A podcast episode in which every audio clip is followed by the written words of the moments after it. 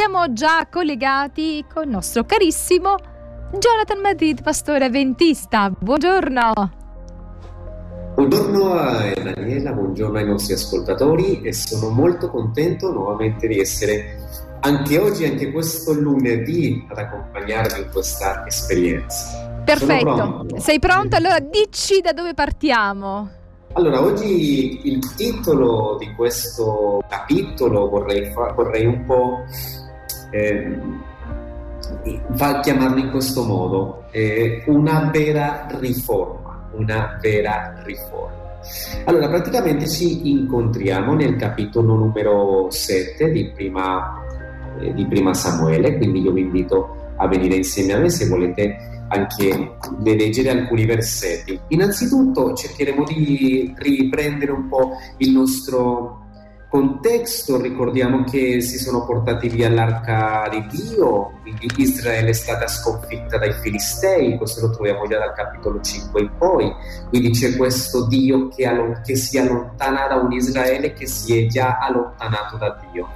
Che succede in questo periodo? Naturalmente avvengono molte cose, eh, infatti, dopodiché l'arca poi è rientrata, sono passati diversi mesi, poi l'arca è rientrata a, a casa di, poi lo vedremo oggi.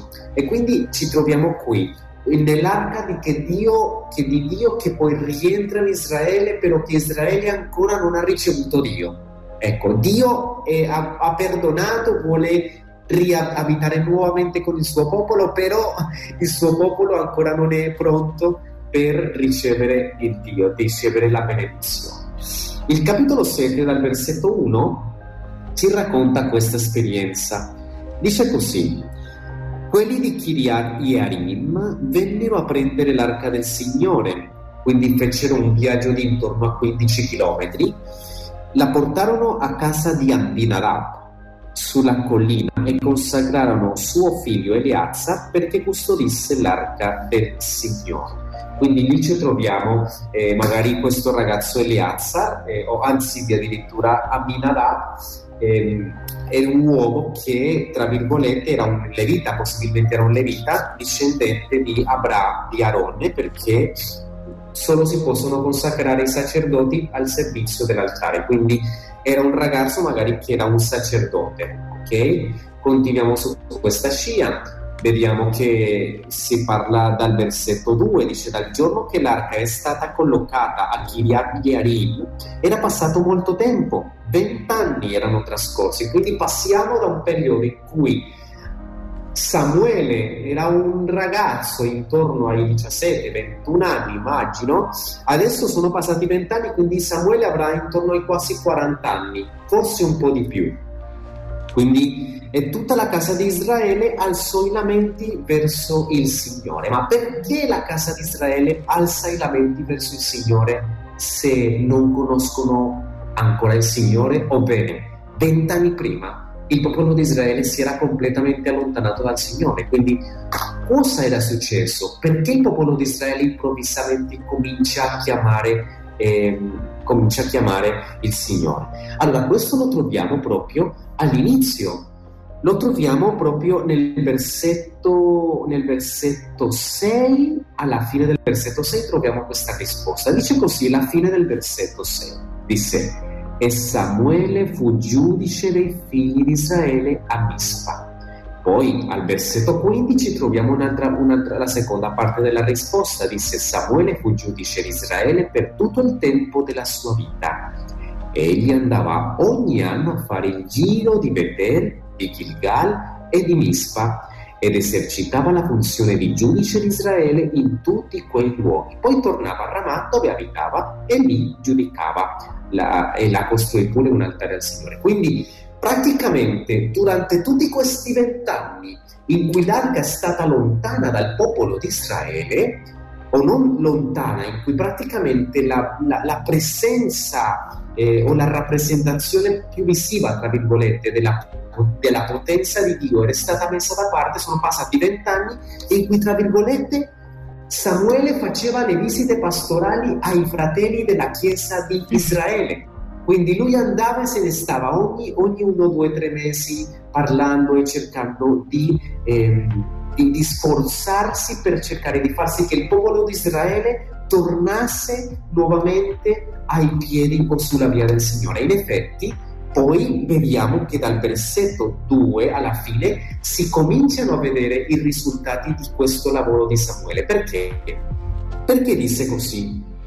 E tutta la casa di Israele si alzò a fare lamenti al Signore. Vediamo che allora Samuele parlò a tutta la casa di Israele e disse, se davvero tornate al Signore con tutto il vostro cuore e togliete di mezzo a voi tutti gli dei stranieri, gli idoli di Astarte, e volgete risolutamente il vostro cuore verso il Signore e servite Lui, solo Lui, allora Egli vi libererà dalle mani di Filistei. Quindi il popolo di Israele per più di 40 anni ok? Sono passati quasi 40 anni da quando il popolo di Israele era sottomesso ai eh, Filistei e quindi giustamente loro si lamentano da questa situazione, cominciano a conoscere il Signore e cominciano a vivere una riforma. E questa riforma parte da quello che loro stanno abitando nelle loro case. Perché? Perché sembra che addirittura loro non soltanto amavano Dio, ma sembra che loro amavano Dio, Baale Astarte. Okay? E in effetti Samuele disse, oh, aspettate, le regole del gioco non le fate voi, le regole del gioco le fa il Signore. E c'è un comandamento molto chiaro che dice non avere altri dei oltre a me.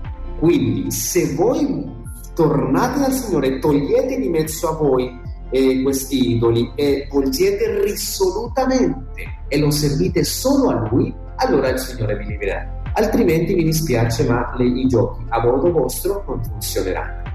Allora continua, dice, dice infatti versetto 4, così i figli di Israele torsero via gli idoli di Baal e di Astarte e servirono il Signore soltanto. E questa è la cosa più interessante perché? Perché praticamente le forme esterne di religione non si vedevano più comincia ad avere una, una, riforma nel cuore delle persone. Quindi non è soltanto che dovevano buttare via questi idoli oppure eh, oppure che dovevano danneggiare, bruciare questi idoli o distruggere i tempi, no, ma cominciano a vivere una riforma interna nel loro cuore. Quindi finalmente il popolo di Israele comincia ad accettare il Dio di Israele nella loro vita.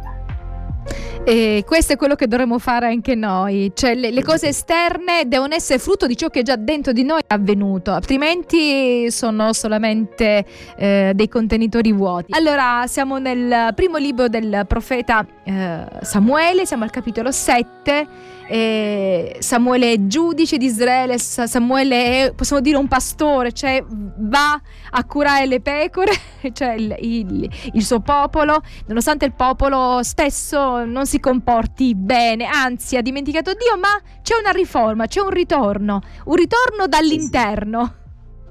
Esattamente, e questa riforma la cominciamo a vedere già dal versetto 5 in poi, perché disse così, poi Samuele disse, il versetto 4 già comincia a dire no, cominciarono a servire il Signore soltanto, quindi già un, si inizia ad avere questa riforma nel cuore delle persone.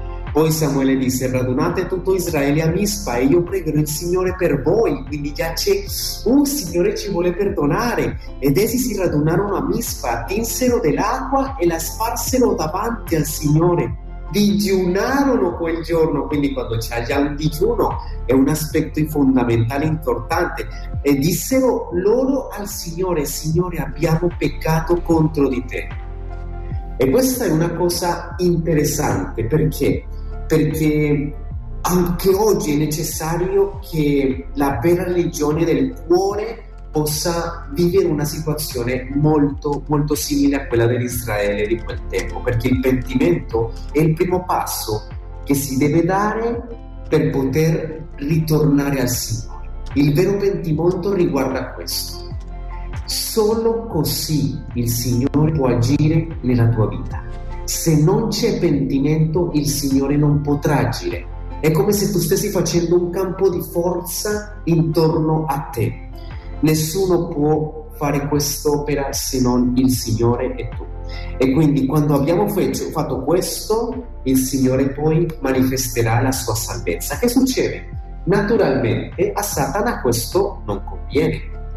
Così come il Signore fa l'impossibile per noi entrare e aiutare e, e, e, e, per salvarci il Signore, Satana non lo vorrà fare. Satana farà l'impossibile per non permettere una riforma nella tua vita perché non gli conviene. Quindi ogni volta che ci sarà in te la disponibilità di tornare al Signore con il cuore puro, ci sarà anche un esercito filisteo che vorrà impedirlo. E infatti dal versetto 7 in poi compare questo. Dal versetto 7 in poi dicono che i filistei non vennero a sapere e radunarono tutto il suo esercito e il popolo di Israele ebbe paura, però non smissero di pregare, infatti chiesero a Samuele di aiutarlo. E infatti il popolo di Israele pregò il Signore, Samuele intervino e mentre stava ancora offrendo l'olocausto, mentre stavano arrivando questi filistei, il Signore poi disse il versetto eh, il versetto 10, mentre Samuele offriva l'olocausto, i filistei si avvicinarono per assalire Israele, ma il Signore in quel giorno fece rimbombare i tuoni con gran fragore contro i filistei e li mise in ronda.